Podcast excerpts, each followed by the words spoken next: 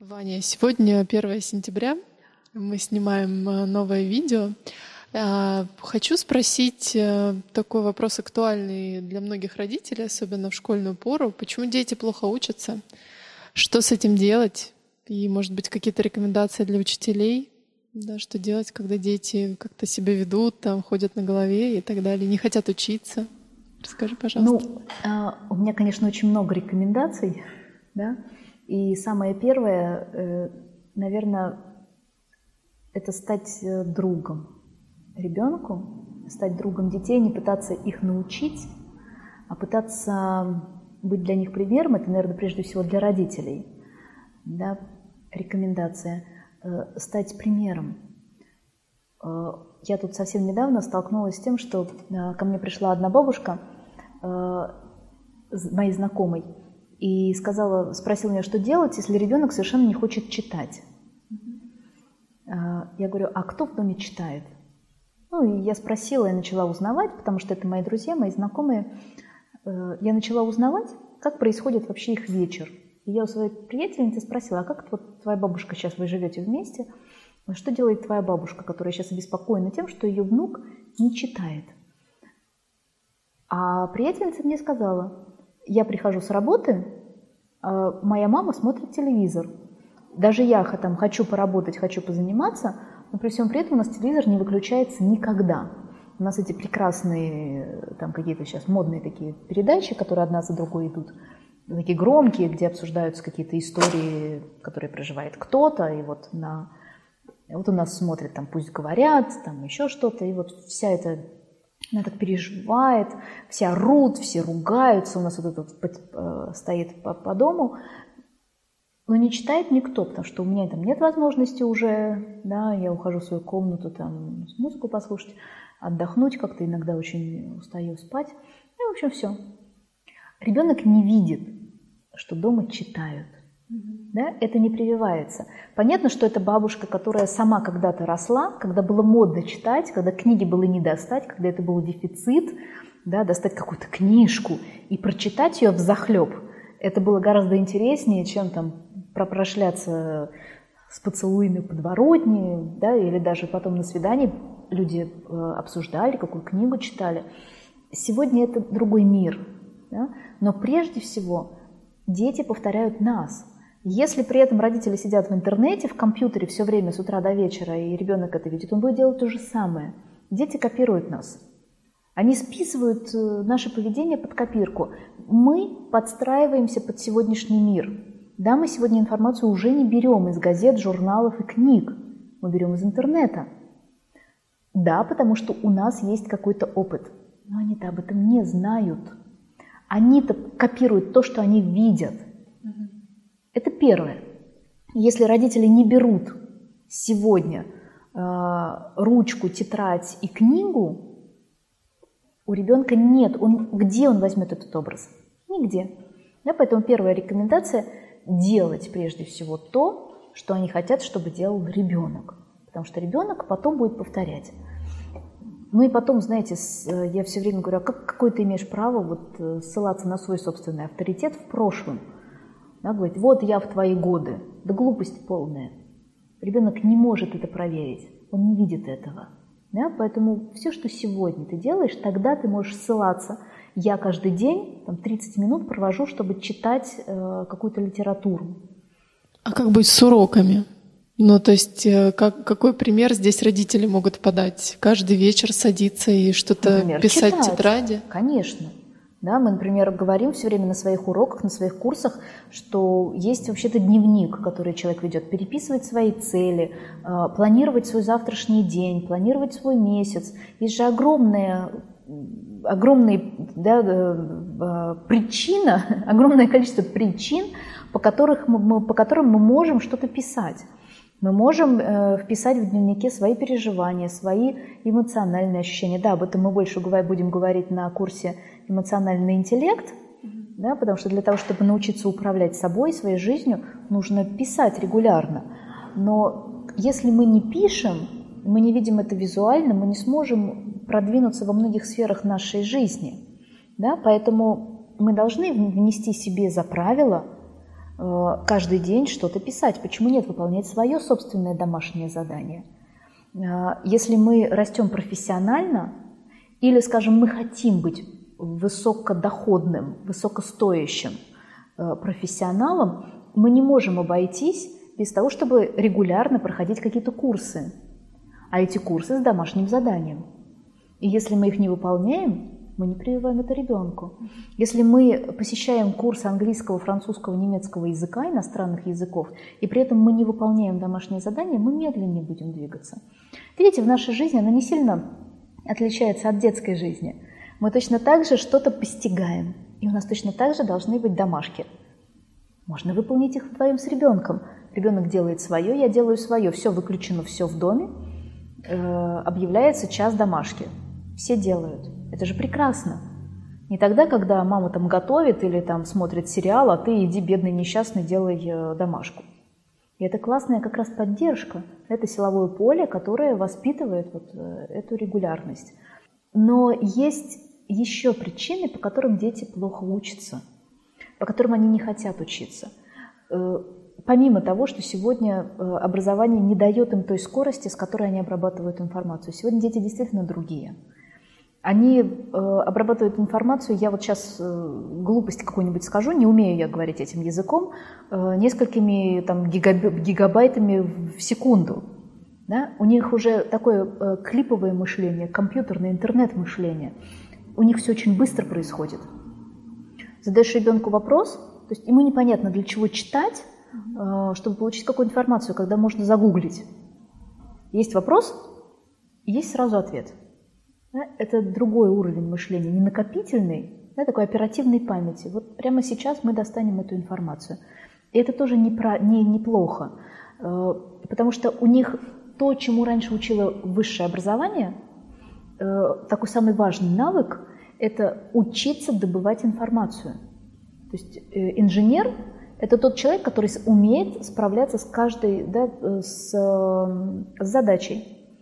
Он умеет, он знает, как, как ее, когда быть, как э, сделать. У большинства детей наших сегодня, у них уже это заложено. За счет вот этой, вот этой связи с интернетом он знает, как э, понять, что сейчас перед ним, добыть, раздобыть информацию, да, поставить себе задачи и как это сделать. Они умеют. Если они хотят, они уже знают, как это сделать. Потому что в интернете есть все ответы. И они умеют их задавать в поисковике. Да? Мы учились годами этому. А, то есть нужно признать и принять, что они другие. А потом, вот как раз сейчас мы подходим, есть еще одна причина, по которой они не хотят и не могут учиться. Это связь с кем-то из предков. А, если был кто-то исключенный, если был кто-то забытый, и вот здесь мы можем говорить о том, что если э, были потеряны э, собственные нерожденные братья и сестры, да? ведь что такое хорошее образование? Ну, вопрос. Пока я малышей достаю. Что такое хорошее образование? Ну, скажем, для чего оно нужно? Для того, чтобы делать то, что тебе нравится, и как-то двигаться, развиваться в жизни. То есть это Учиться новому. успеха. Это начало успеха, правда? Это фундамент, на который потом надстраивается жизнь своей мечты. И хорошее базовое образование – это, по сути, такой залог, качественный залог э, дальнейшего успеха в жизни. Так? Так. Э, когда ребенок отказывается иметь вот этот фундамент, это значит, что он отказывается быть счастливым и успешным в жизни. Он как будто бы отказывает себе в собственной жизни.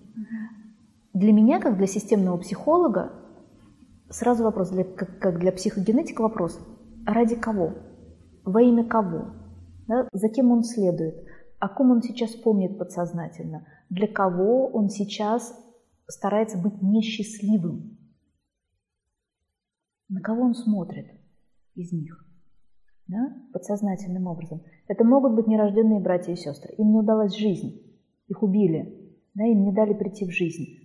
Первая причина – это, конечно же, нерожденные братья и сестры, абортированные выкидыши, когда что-то произошло, да, или умершие дети, которым уже не удалась жизнь, уже они не смогли. И это первая причина, по которым ребенок может э, не хотеть учиться, не хотеть строить сегодня уже свой фундамент, вот эту свою базу. Да? А, или что-то произошло вот здесь. Кому-то точно так же не удалось. Да? Например, кого-то, э, дедушку или папу или прадедушку, он делал научную работу, зашел куда-то не туда, это было неугодно, на него написали анонимку, за это его расстреляли. Видишь, да, совершенно яркую связь. Mm-hmm. Да? А, кому-то не дали. Например, была какая-то женщина, но тогда женщинам в то время не давали возможность учиться. Да? И тогда я не буду точно то же самое делать, потому что тебе не дали, а я не буду. Как бы из лояльности и любви к тебе. Да? То есть нужно искать историю, по которой это происходит. И это не всегда связь именно с учебой или с научной деятельностью это довольно часто связь со смертями, с исключенными членами системы. Mm-hmm. Да? Тебе не удалась жизнь, и я себе ее тоже не позволю. А, поэтому в расстановках есть, я такой совет сейчас дам, лайфхак для учителей, ну и для родителей в том числе. А, обычно учителям сложнее с этим справляться, потому что это не их дети. Они не могут... Э, их много. их много, и они все разные. Да? И, конечно же, быть учителем – это, это великие люди, которые выбирают себе эту профессию. А, к сожалению, да, сегодня мало уже настоящих учителей и мало уже хорошего качественного образования в педагогике. Сегодня уже не существует тех великих педагогических учений, когда люди э, делали что-то великое. Но э, поскольку я изучала разную педагогику, и это одна из э, моих любовей да, в жизни – разные направления педагогики всегда были, становились известными ради одного человека, который эту педагогику внедрял. Там, да, Макаренко, Ушинский, там, вальдорская педагогика Штайнера и так далее.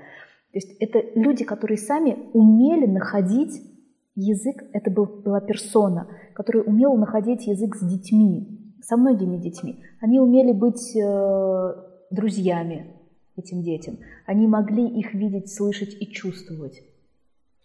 И прежде всего учитель может задать вопрос, почему этот ребенок сегодня ведет себя так, как он ведет. Зная систему, прежде всего задать вопрос, ради кого он так себя ведет. И э, учителя сегодня достаточно учителей, которые применяют Э, системную психологию в своей педагогической деятельности. То есть, когда он понимает, что я, может быть, не знаю, кто это, но я точно знаю, что есть кто-то, ради которого сейчас ребенок не учится, э, ведет себя безобразно в школе, обижает других, агрессирует, э, забиятничает, дергает девчонок за косички, привлекает к себе внимание, потому что он повторяет судьбу кого-то. И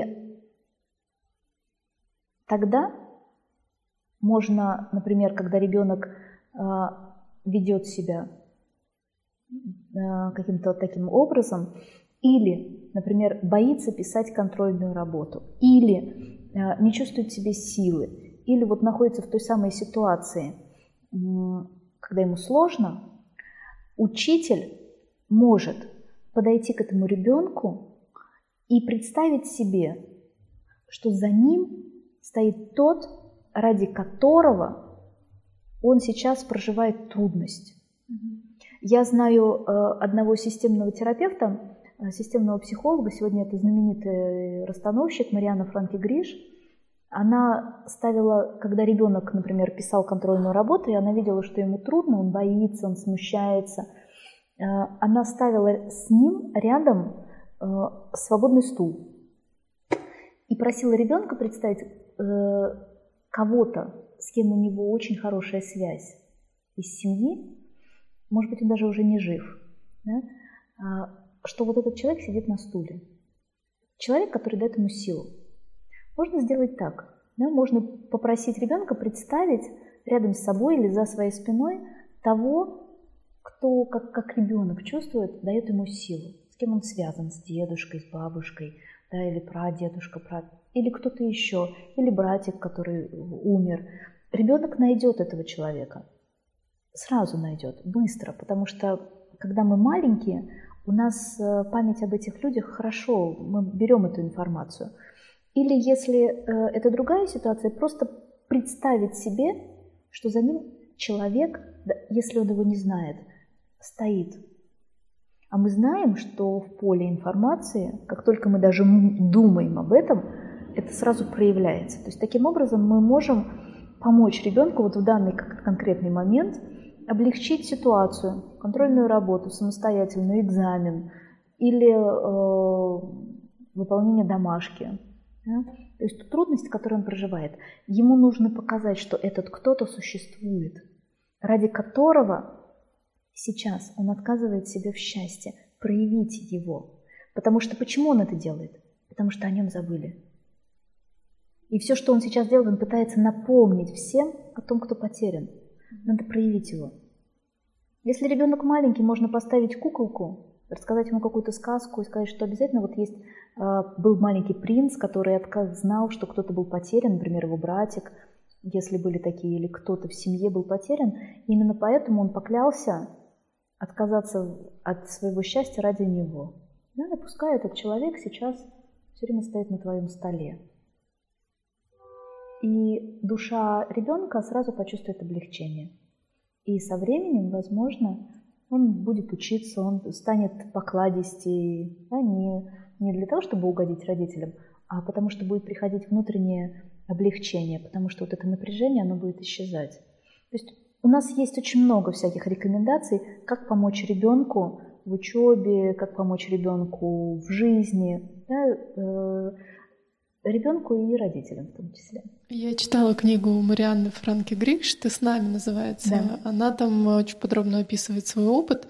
И один из примеров там был совершенно фантастический. Я помню, очень удивилась, потому что был у нее очень трудный мальчик, который демонстрировал в периоды припадков. У него были именно какие-то вспышки агрессии, и похожее было даже на эпилепсию. То есть mm-hmm ну, он повторял, он говорил, он сам говорил, что я не могу ничего с этим сделать, mm-hmm. это просто накатывает. Mm-hmm. И в итоге выяснилось, что у его отца был брат и сестра, а один из них умер, а у другого была эпилепсия, и он тоже потом умер. Mm-hmm. То есть это было прям буквально, он вот буквально. Mm-hmm. А у одного из них была шизофрения, у другого эпилепсия, и оба погиб... ну, скончались. Mm-hmm. То есть мальчик даже не знал, что они есть, mm-hmm. потому что это было до его рождения. Да.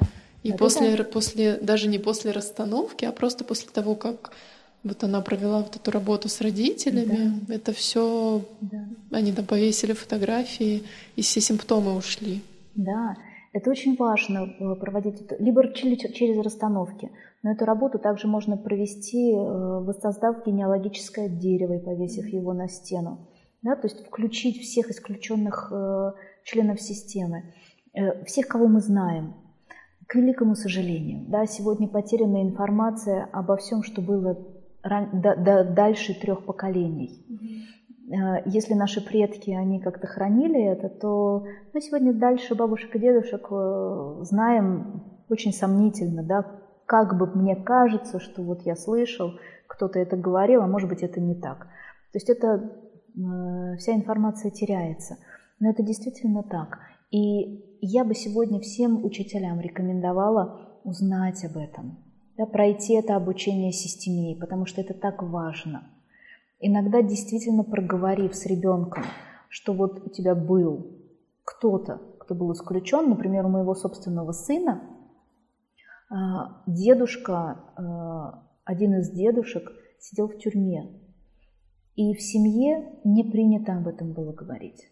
Мало того, даже он вызывал агрессию. И время от времени у моего ребенка проскакивает, ну, во-первых, он еврейских кровей, да, э, это тоже сказывается. И, и еврейская история, и вот история дедушки э, дает ему то, что он время от времени какую-нибудь криминальную историю выстраивает. То есть не просто пойти работать для того, чтобы заработать деньги, а чтобы такую какую-нибудь схему воссоздать для того, чтобы получить деньги. Конечно, он еще маленький, да, там, но он ничего сейчас такого не сделает.